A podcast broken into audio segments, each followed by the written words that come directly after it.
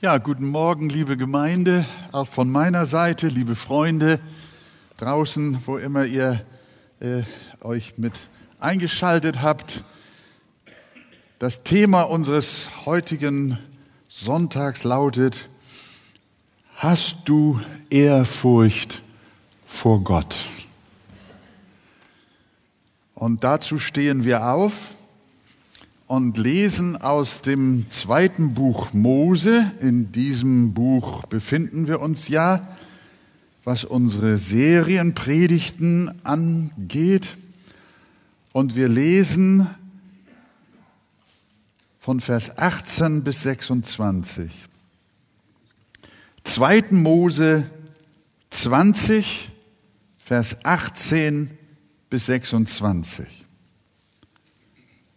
Und alles Volk sah den Donner und Blitz und den Ton der Posaunen und den rauchenden Berg.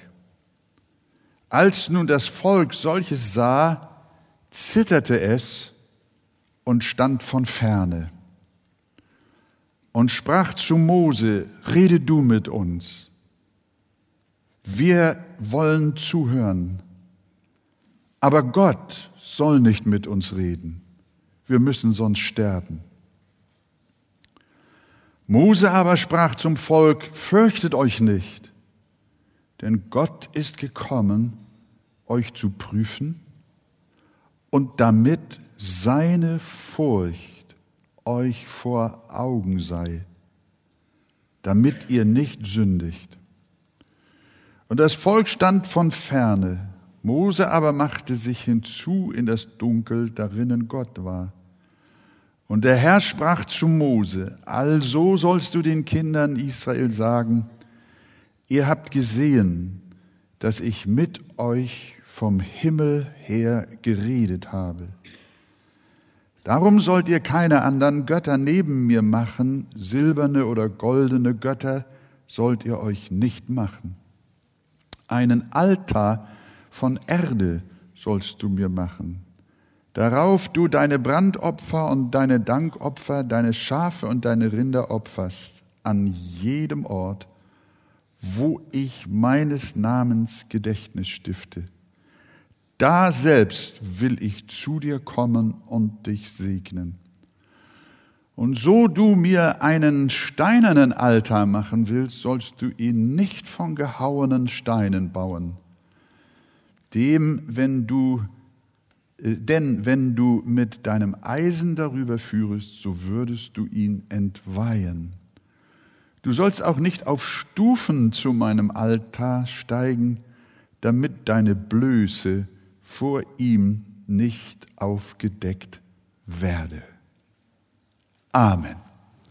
Nehmen wir Platz miteinander. So, da sind wir jetzt. Die zehn Gebote haben wir durchgenommen. Das war bis Vers 17. Sie heißen ja im Original die Worte des Bundes oder auch die zehn Worte. Wir erinnern uns, Gott hatte sie eigenhändig auf zwei Tafeln niedergeschrieben. Aber wir müssen wissen, nicht nur das, sondern Gott sprach diese Gebote auch. Er hat sie nicht nur eingemeißelt in Steintafeln übergeben, sondern er hat sie auch gesprochen. Und zwar nicht nur zu Mose, sondern Gott hat sie auch zu dem ganzen Volk vom Berg herabgesprochen laut und hörbar. Ich habe ins Konzept die vier Bibelstellen eingetragen, wo das explizit auch gesagt wurde. Das Volk stand unten auf Abstand und Gott verkündigte mit mächtiger Stimme aus den Wolken des Berges die Gebote. Eines nach dem anderen. Das muss eine ehrfurchtgebietende Angelegenheit gewesen. Das müsst ihr euch vorstellen, dass zwei Millionen Menschen stehen um den Berg, auf Abstand, keiner geht herzu. Und es ertönt eine Stimme, die Stimme Gottes. Sie sehen nicht, aber sie hören. Du sollst keine anderen Götter haben neben mir. Du sollst den Feiertag heiligen. So erklang es über die Wüstenebene. Du sollst Vater und Mutter ehren. Du sollst den Feiertag heiligen. Du sollst nicht Ehe brechen. Du sollst nicht begehren. Boah, krieg ich Gänsehaut. Wenn ich mich da hineinversetze, Israel sah Gott nicht, aber es hörte ihn. Ein gewaltiges Ereignis. Und was geschah, nachdem der Herr diese ewig gültigen Worte des Bundes gesprochen hatte?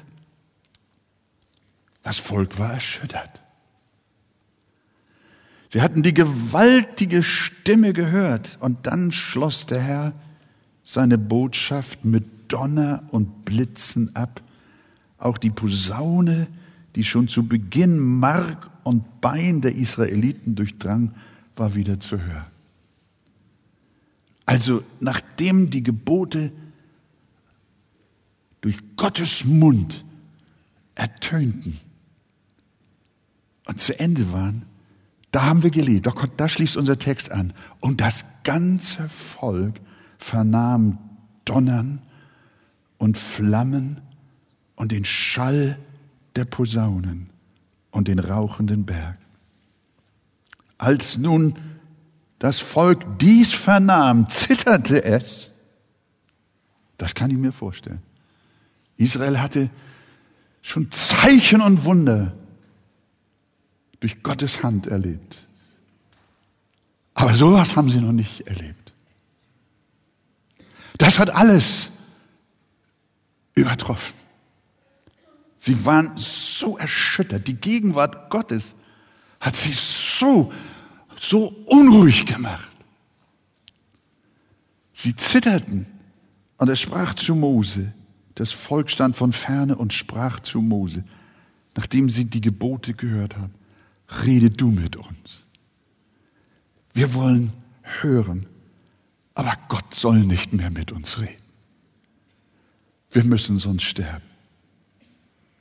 Das war der Eindruck. Sie hatten Gott akustisch reden gehört, seine Stimme von der Spitze des Berges vernommen. Wie gesagt, sie hatten schon Wunder über Wunder Gottes erlebt, aber das noch nicht. Zehn Worte, zehn ewige, gewaltige Worte hatte er zu ihnen gesprochen. Und das hat sie überfordert. Sie hatten Angst, sterben zu müssen, obwohl sie Gott nicht gesehen, sondern nur gehört haben.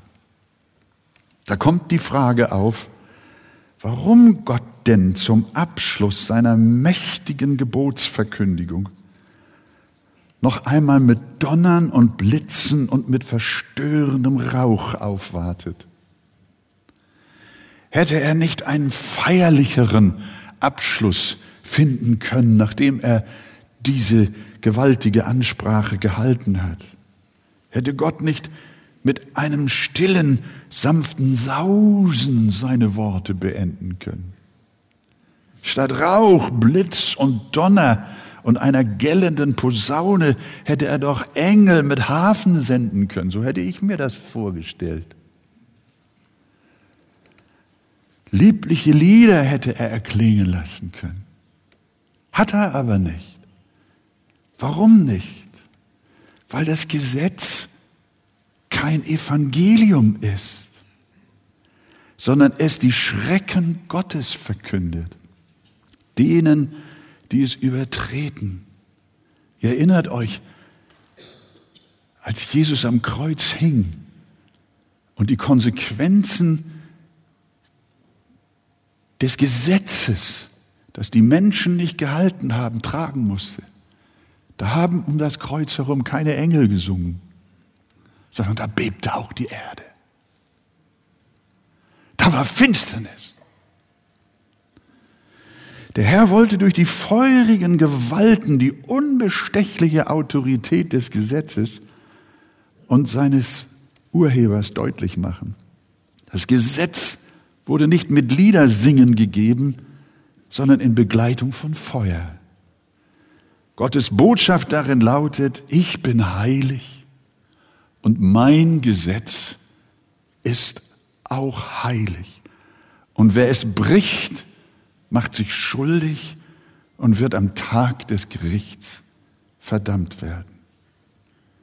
Die zehn Gebote kündigen nicht den Himmel an, sondern das Gericht, weil wir gefallene Sünder sind und mit den Geboten nicht umgehen können. Und genau das sollten die Kinder Israel erkennen. Und sie zitterten und liefen davon und sahen sich das Geschehen aus der Ferne an. Sie baten darum, das Wort nicht weiter zu ihnen geredet werde. So formuliert das der Hebräerbrief, Hebräer 12, Vers 19. Das hatten wir schon. Der Hebräerbrief greift diese ganze Szenerie auf und reflektiert das noch einmal. Sie baten darum, dass das Wort nicht weiter zu ihnen geredet werde, sondern Gott sollte nur noch durch Mose zu ihnen reden weil sie sonst fürchteten zu sterben. Was die Israeliten hier ersehnten, ist genau das, was alle Menschen dringend brauchen, nämlich einen Mittler. Niemand kann ohne einen Mittler zu Gott kommen. Das lernen wir hier aus dieser Geschichte. Denn so schreibt Paulus an seinen geliebten geistlichen Sohn Timotheus, er wohnt in einem unzugänglichen Licht, den kein Mensch gesehen hat, noch sehen kann. Aber wir müssen ihn sehen, wenn wir leben wollen. Wenn wir nicht verloren gehen wollen, dann müssen wir ihn sehen, dann müssen wir zu ihm kommen können. Aber wir können nicht wegen unserer Sünde und unserer Gefallenheit.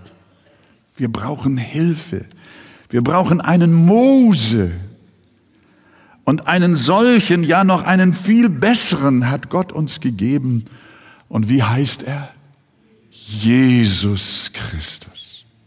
Halleluja. Den hat uns Gott zum Mittler gemacht. Israel schrie nach einem Mittler. Sie konnten es nicht aushalten. Sie hatten Gott noch nicht einmal gesehen, nur seine Stimme genügte. Sie waren fertig. Sie schrien, Mose, rede du. Wir halten es sonst nicht aus. Und das weiß Gott. Und er schenkt uns Jesus.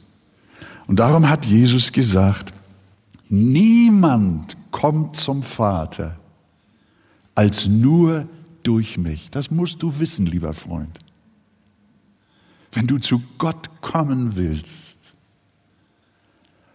kannst du nicht einfach nur durch dich selbst zu Gott kommen.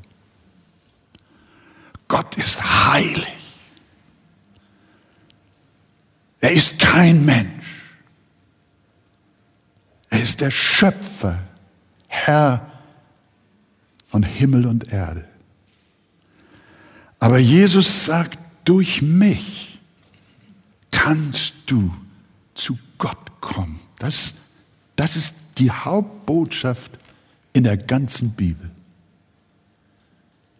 Du kannst zu Gott kommen, aber nicht durch dich selbst. Nicht durch deine guten Taten, nicht, dass du dich hübsch machst. Du kannst nur zu Gott kommen durch den einen Mittler, Jesus Christus.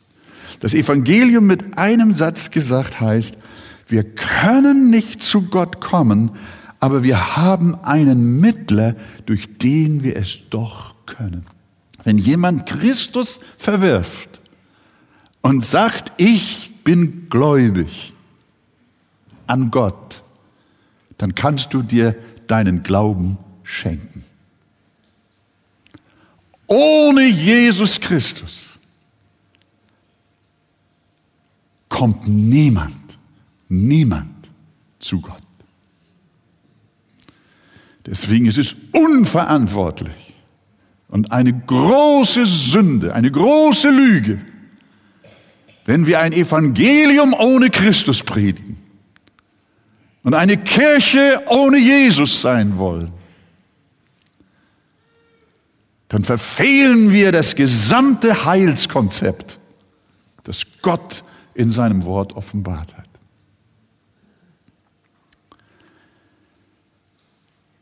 Timotheus, äh, Paulus schreibt äh, an Timotheus, denn es ist ein Gott und ein Mittler zwischen Gott und den Menschen, der Mensch Christus Jesus.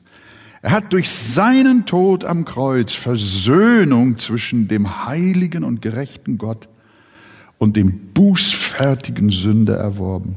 Du darfst heute noch zu Gott kommen. Jetzt sogar in diesem Augenblick in deinem Herzen. Aber verstehe, wende dich an Jesus in deinem Herz und sag, Herr Jesus Christus, du bist das Opfer für meine Sünde. Du bist mein Mittler zu dem heiligen Gott. Bitte führe du mich zum Vater. Er tut das. Das ist heute ein wunderbarer Sonntag für dich, dass du verstehst und lernst, wie du dich Gott nahen kannst. Du darfst durch Christus, den Gekreuzigten, zu dem Vater kommen. Jesus, Jesus ist die Tür, deine Tür zum Himmelreich. Und das ist, was die Israeliten ersehnten und zu Mose sagten, rede du mit uns. Aber Gott soll nicht mit uns reden, sonst müssen wir sterben.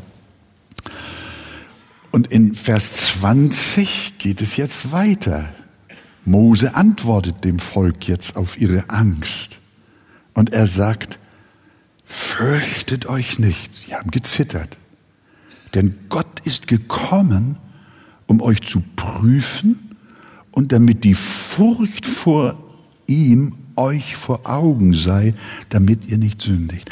Also Mose antwortet dem zitternden Volk, fürchtet euch nicht, denn Gott ist gekommen und um damit die Furcht vor ihm, damit die Furcht vor ihm euch vor Augen sei. Gott hat das ganze, die ganze Szene vorbereitet, weil er die Menschen Gottesfurcht lehren wollte. Das ist die Botschaft. Damit gibt Mose dem Volk nun noch einen weitergehenden Grund an, warum Gott seine zehn Gebote mit so viel Furchterregung und mit so viel Erschütterung einhergehen lässt. Es geht ihm darum, dass wir nie vergessen, dass wir einen heiligen Gott haben und dass wir unser Leben in Gottesfurcht leben.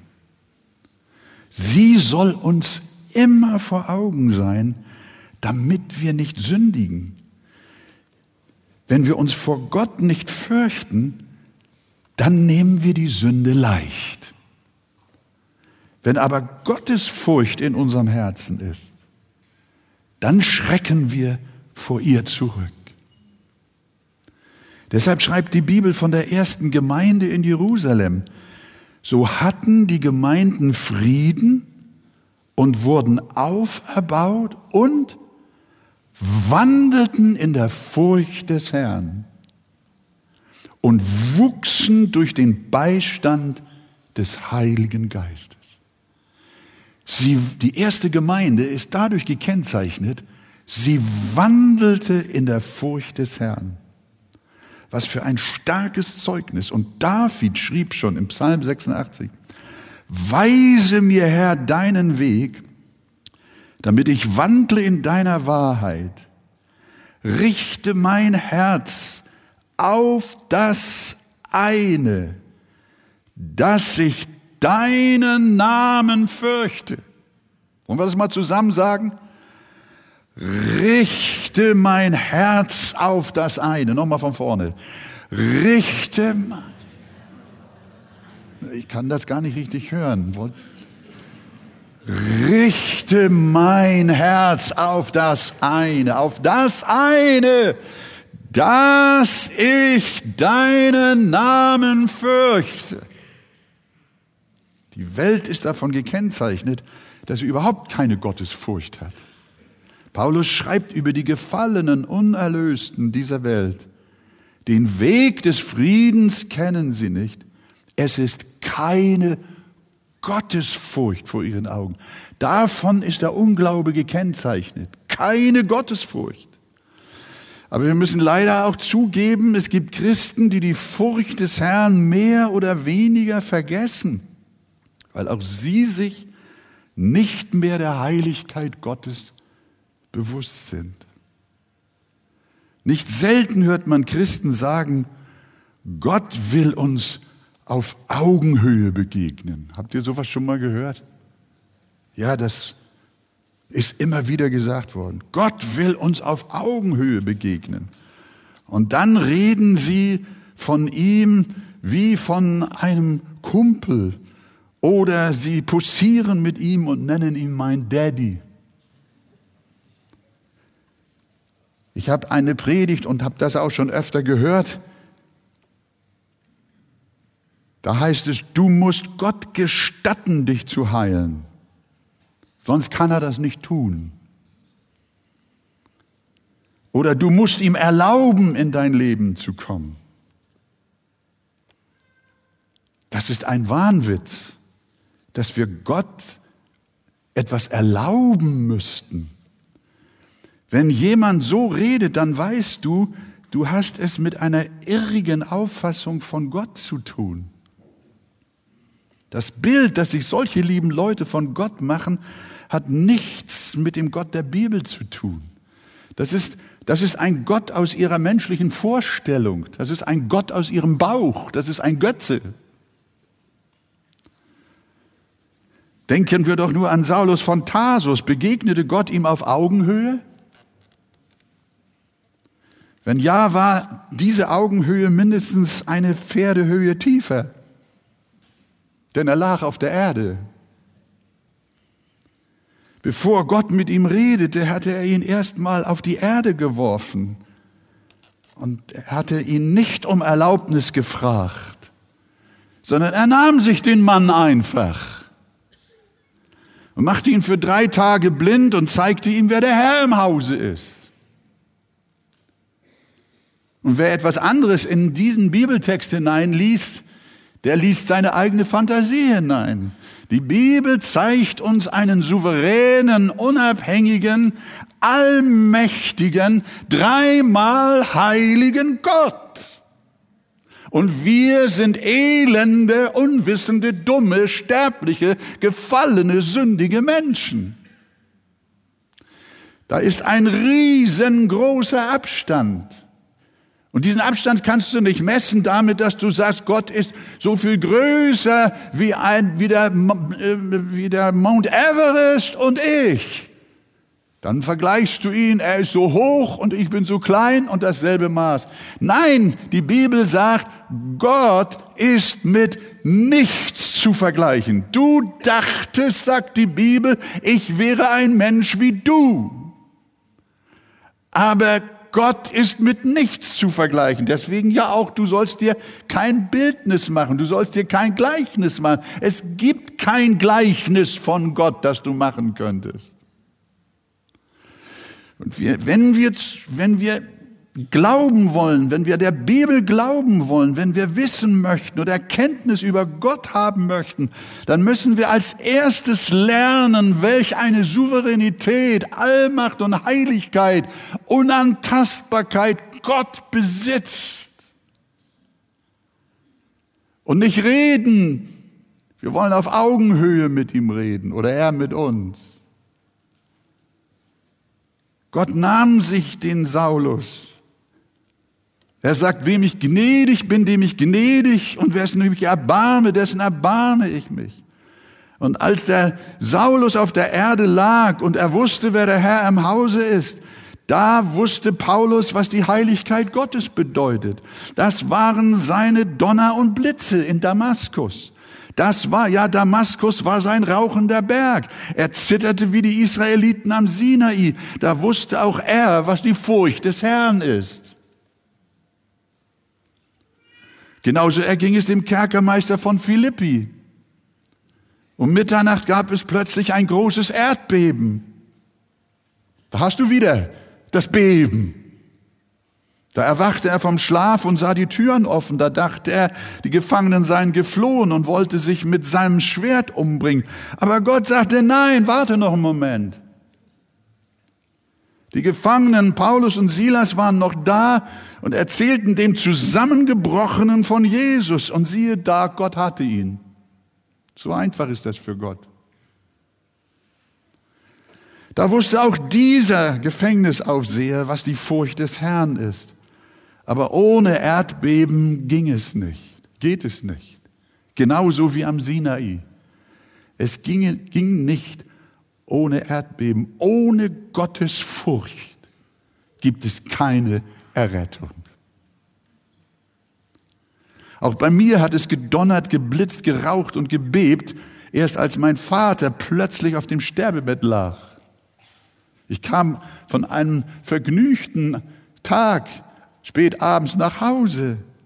Meine Mutter empfing mich. Mein Vater liegt schweißgebadet auf dem Bett und kann kaum noch atmen.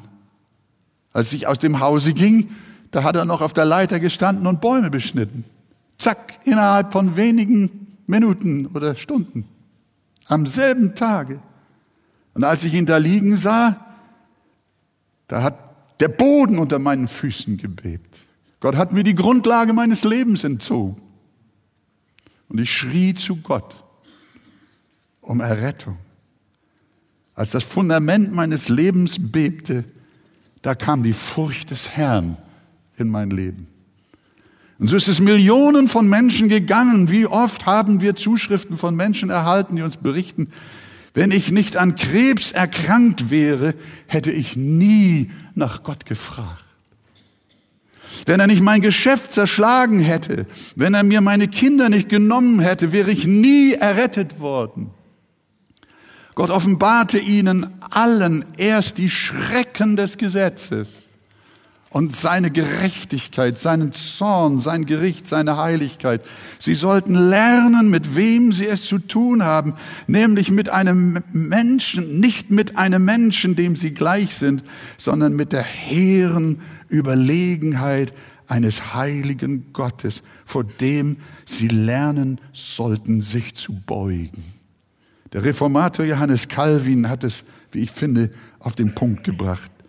Er sagte, Nie ist der Mensch gebührend ergriffen und beeindruckt von seiner Bedeutungslosigkeit, bis er sich selbst im Kontrast zu der Majestät und Herrlichkeit Gottes sieht.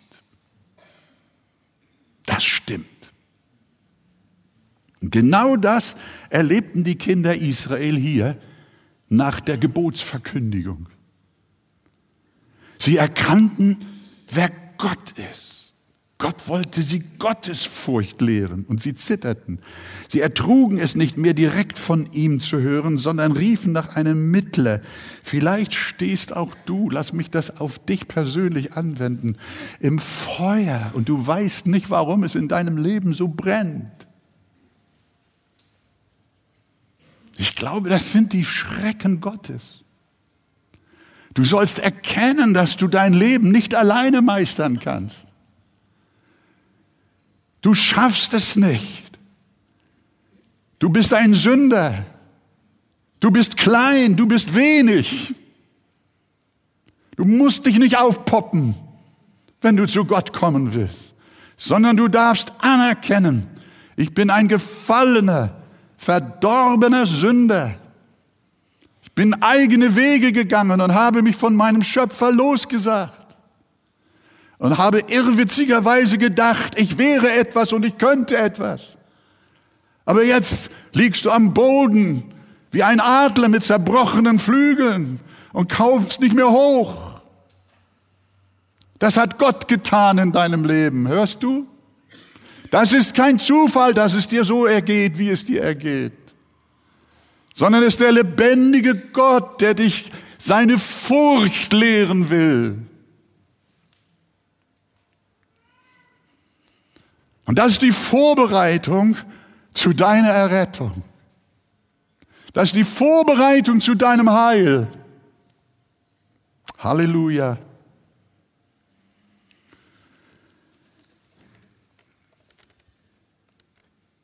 Und wie schön, wenn es dir heute so geht, dann wie gesagt, rufe Christus an. Er ist der Mittler, dein Mittler. Er schenkt dir Versöhnung und Frieden mit Gott.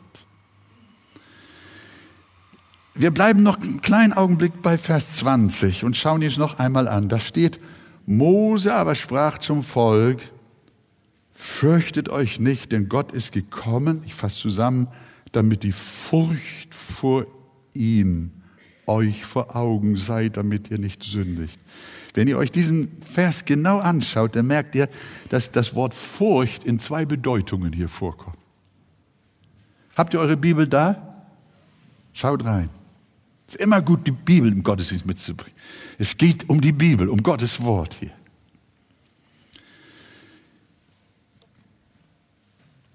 Gott war mit seinem Gesetz, mit Donnern und Blitzen gekommen, um seinem Volk die Furcht des Herrn zu lehren. Und zugleich sagt Mose, fürchtet euch nicht. Versteht ihr? Gott will das Volk Furcht lehren, Gottes Furcht. Aber Mose sagt im selben Atemzug, aber fürchtet euch nicht. Das ist der Punkt, auf den ich euch aufmerksam machen möchte. Aber das ist kein Widerspruch. Gott lehrt uns, ihn zu fürchten und sagt zugleich, fürchtet euch nicht. Das heißt, wer in der Furcht des Herrn lebt, der hat keine Angst.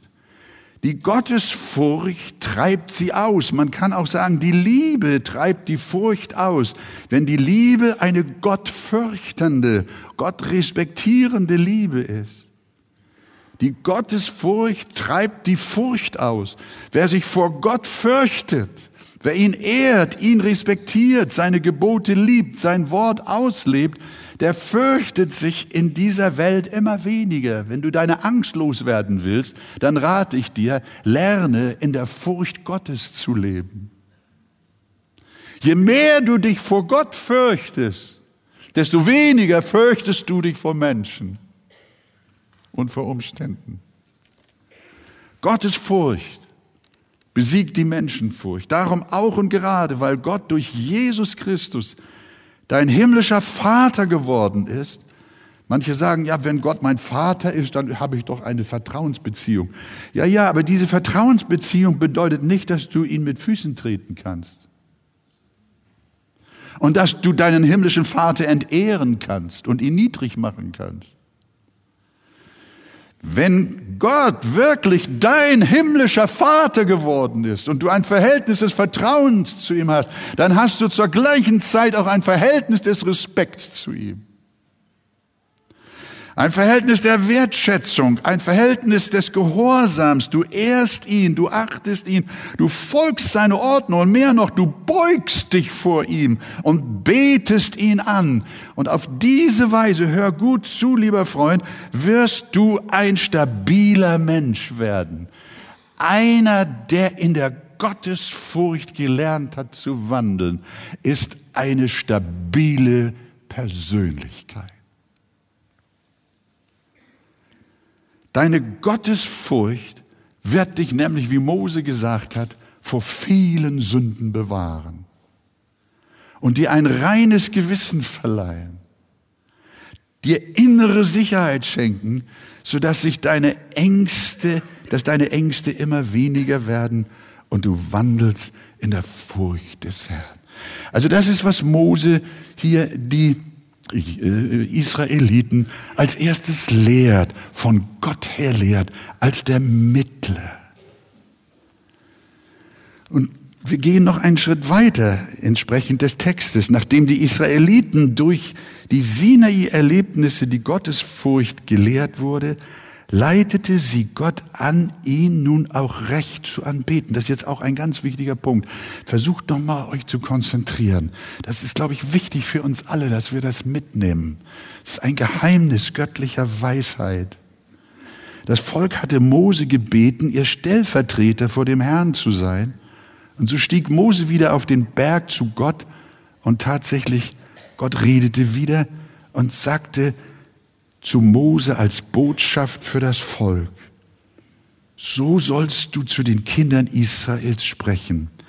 Ihr habt gesehen, das Wort gesehen, dass ich vom Himmel her zu euch geredet habe. Vers 22, wenn ihr da nochmal reinschaut. Ihr habt gesehen, dass ich vom Himmel her zu euch geredet habe. Gott hatte vom Berg her gesprochen, das heißt zugleich vom Himmel her. Und von dort her hatte er geredet und die Gebote verkündigt. Das haben wir uns schon äh, angesehen. Und so beginnt Mose wieder mit dem ersten und zweiten Gebot und sagt in Vers 23, darum sollt ihr neben mir keine Götter aus Silber machen, auch Götter aus Gold sollt ihr euch nicht machen. Das heißt, wenn ihr anbetet, dann betet ihr zu dem einen, der keine Bilder will, der sie auch nicht braucht. Wir haben darüber gesprochen, als wir durch die Gebote hindurchgegangen sind, das zweite Gebot. Keine Darstellungen, keine Versilberungen und Vergoldungen, wie die Heiden ringsherum ihre Götter verzierten. Israel sollte sich daran erinnern, dass sie am Berg keine Gottes Erscheinung gesehen haben. Wir haben das eingangs schon gesagt. Sie hatten nur Gottes Stimme gehört. Das ist nicht von ungefähr. Das hat eine grundsätzliche Bedeutung. Das heißt, unsere Anbetung geschieht nicht durch unsere Augen, wir beten nicht Sichtbares an, sondern nur durch den, der gesprochen hat, der sein Wort geredet hat. Das heißt, unsere Anbetung ist wortbasiert. Am Sinai gab es keine körperliche Erscheinung Gottes. Nicht in sichtbarer Form. Israel sah keine Gestalt sondern hörte nur Gottes Stimme, nur sein Wort. Er hatte vom Himmel her zu ihnen geredet. Ihr habt gesehen, soll Mose von Gott her sagen, ihr habt gesehen, dass ich vom Himmel her zu euch geredet habe. Er sagt nicht, ihr habt gesehen, wie ich euch erschienen bin, sondern ihr habt gesehen, wie ich zu euch geredet habe. Gott hatte gesprochen, liebe Freunde, und Israel hat es gehört. Das versteht Gott unter Anbetung. Gott redet durch sein Wort und die Gemeinde hört auf ihn. Und darin besteht auch der Kern eines neutestamentlichen Gottesdienstes.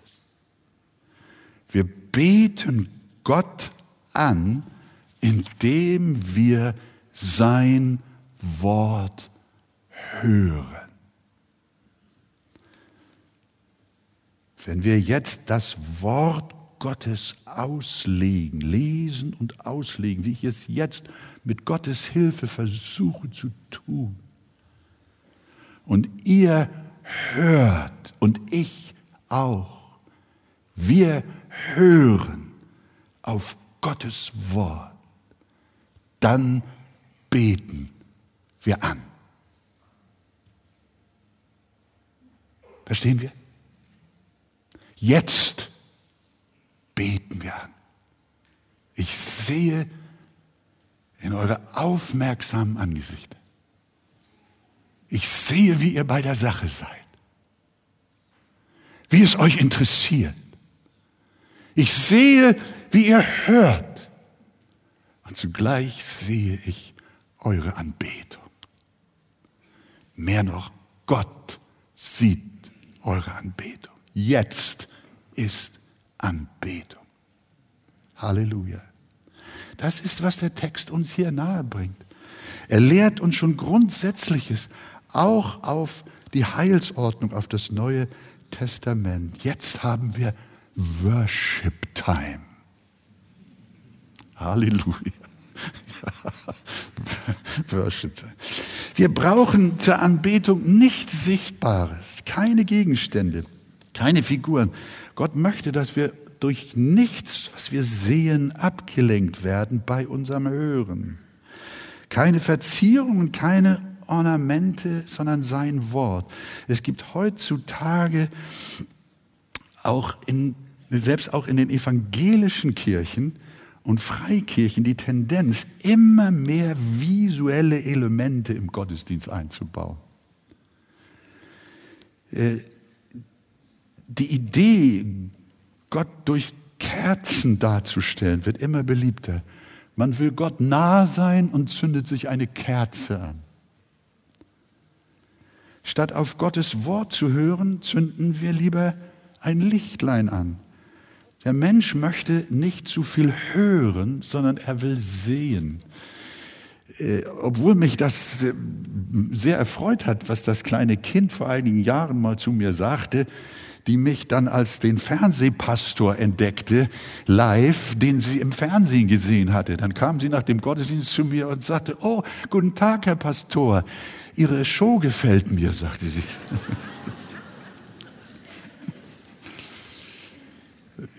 als, ich, als ich bei der Vorbereitung dieses Textes war, da habe ich gedacht, was hat die Kleine eigentlich gesagt? Ne? Die hat gemerkt, die, die meinte, wir eine Show. Wisst ihr, das, das, sie hat das so gesagt in ihrer kindlichen Art. Aber das ist auch ein Hinweis darauf, ein Gottesdienst ist keine Show. Show heißt ja sehen. Ne? Show heißt schauen. Das ist das englische Wort Show, schauen, sehen. Wir haben diese Neigung, eine Show abzuziehen, wie wir schon so sprichwörtlich sagen. Und manchmal, manchmal packt es uns auch auf der Kanzel, dass wir eine Show gerne abziehen wollen. Und wir machen ein Brimborium, wir machen Witzeleien und alle möglichen Geschichten und Darstellungen, Visualisierungen. Ja, ich weiß, bis zu einem gewissen Grad alles gut, alles gut. Ich hoffe, dass ihr nicht sagt, Wolfgang, du übertreibst jetzt. Nein, ich versuche an der Linie dessen zu bleiben, was der Text sagt. Gott redet durch sein Wort, durch seine, durch seine Stimme. Vor wenigen Tagen sah ich ein kurzes Video auf TikTok. Ich glaube, Andi, du hast mir das geschickt, oder wer war?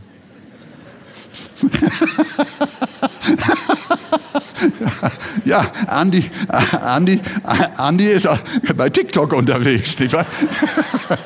Das, das kam dann dabei raus, weißt du, mach sowas. Aber bitte, ich interessiere mich weiter für solche Sachen, nicht wahr? damit ich weiß, wo wir leben und in welcher Zeit also wir stehen. Nicht wahr? Also da, da auf diesem Video, das er geschickt hat, da hat eine charismatische Gemeinde für sich geworben. Sie visualisierte die Waffenrüstung Gottes aus Epheser 6. Einige Vortragende hatten buchstäblich ein Schwert auf der Bühne in der Hand. Andere hatten Soldatenhelm auf der Hand. Wieder andere hatten ein metallisches Schwert in der Hand, so wie man das früher im Mittelalter hatte.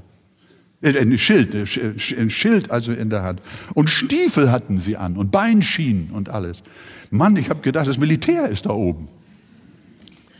Und dann fuchtelten sie wie wild und laut auf der Bühne herum, um die Kraft Gottes darzustellen. So wollen, die, so wollen es die Menschen. Da sind viele Leute, kommen dahin.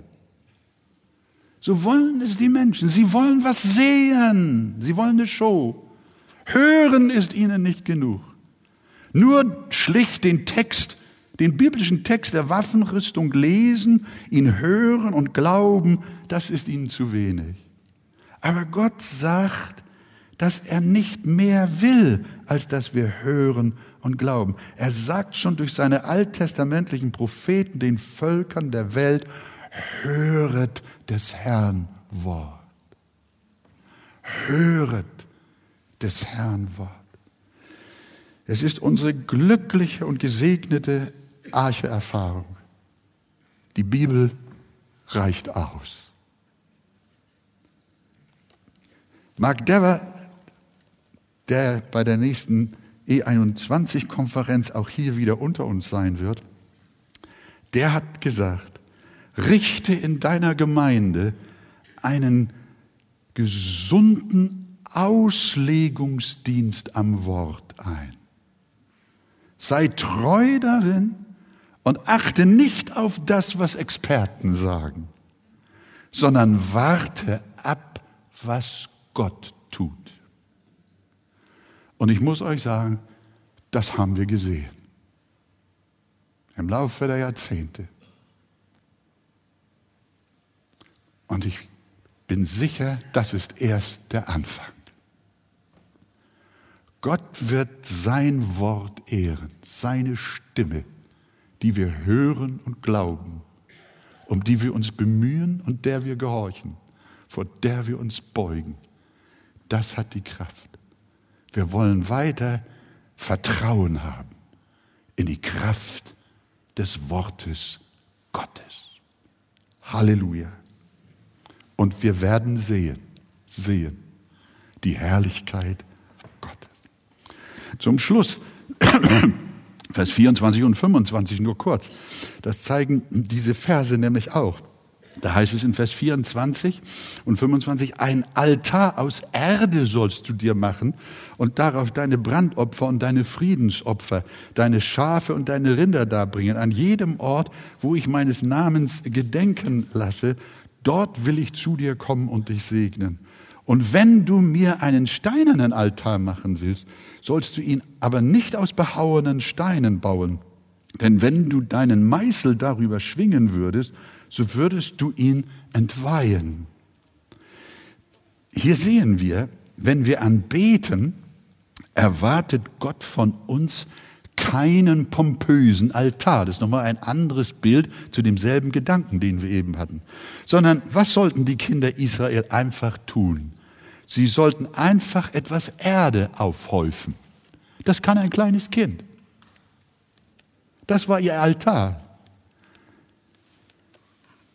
Nicht der Altar ist wichtig, sagt Gott damit, sondern das Opfer. Er sagt, einen Altar aus Erde sollst du mir machen. Punkt. Fantastisch.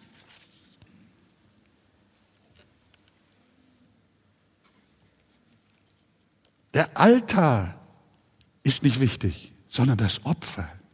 Auf Jesus, unser Opfer, kommt es an. Es ist eine Tragik, wenn Touristen massenweise in die alten Kirchen strömen und sich für die prächtigen Hochaltäre interessieren, sich für die Bilder und Bleiverglasungen, Schnitzereien und Orgeln interessieren, aber nicht für Christus. Das ist unglaublich. Völkerwanderungen durch diese alten Kirchen. Völkerwanderungen. Und sie interessieren sich für Bilder, Ikonen und für allerlei Schnitzereien, Ornamente und Hochaltäre und Kruzifixe und alles Mögliche. Aber sie interessieren sich nicht für Jesus. Der Altar ist ihnen wichtig, aber nicht das Opfer. Aber Jesus sagt, nein, ein Haufen Erde genügt. Die Hauptsache, du hast ein gültiges Opfer. Du hast das Lamm Gottes, das deine Sünden gesühnt hat. Dann ist die Vorhaltung dazu, also das Vehikel dazu, von nachrangiger Bedeutung. Auf den Inhalt, auf die Botschaft und nicht auf den religiösen Pomp drumherum kommt es an. Das erinnert mich an die Worte Jesus, so schön, liebe Gemeinde. Das, oh, Jesus tut so wohl. Er sagt einfach, wo zwei oder drei in meinem Namen versammelt sind, da bin ich in ihrer Mitte. Ist das schön? Halleluja. Sag doch mal, jawohl, jawohl. Halleluja. Das ist Gottesdienst, ihr Lieben. Das ist Gottes. So einfach, ein Haufen Erde. Ne? Das ist unser Altar. Überall kann das geschehen. Hauptsache, wenn ihr zusammenkommt, ihr liest Gottes Wort miteinander, hört darauf und weiht euch im Gebet als ein Ganzopfer für Gott. Die Herrlichkeit Gottes ist unter euch. Jesus ist da. Mehr ist nicht nötig. Ich sage einfach, wenn es im ganzen Land kein einziges Kirchengebäude mehr gäbe, ginge die Gemeinde doch nicht unter. Denn sie lebt nicht durch Steine, sondern sie lebt durch den Geist und durch die Wahrheit. Als Corona-Vorschriften waren und wir hier plötzlich unsere Kirche entleeren mussten, weil wir die Abstände nicht mehr einhalten konnten und weil es verboten war, zwei Stunden Gottesdienst zu machen, ja, dann, dann hieß es, jetzt kommt die Christenverfolgung und jetzt geht die Welt unter. Nein, die Arche, die Gemeinde geht unter. Was machen wir bloß? Und es war ja wirklich ein trostloses Bild, euch mit siebeneinhalb Personen hier im Gottesdienst zu sehen. Wo wart ihr bloß alle, nicht wahr? Und wir haben gedacht, was wird aus der Arche passieren? Ich sag euch, wir sehen es ja, sie ist wiedergekommen. Die Arche, die lebt auch in der Versenkung. Halleluja. Weil sie durch den Heiligen Geist lebt, ihr Lieben. Das ist wahr. Die, die Gemeinde Jesu wird durch nichts gestört. Dieses Geschrei, das wir machen. Jetzt kommt die Christenverfolgung. Was ist das alles für ein Blödsinn gewesen? Wir haben uns ereifert um Dinge, die überhaupt nicht würdig sind, sich zu vereifern.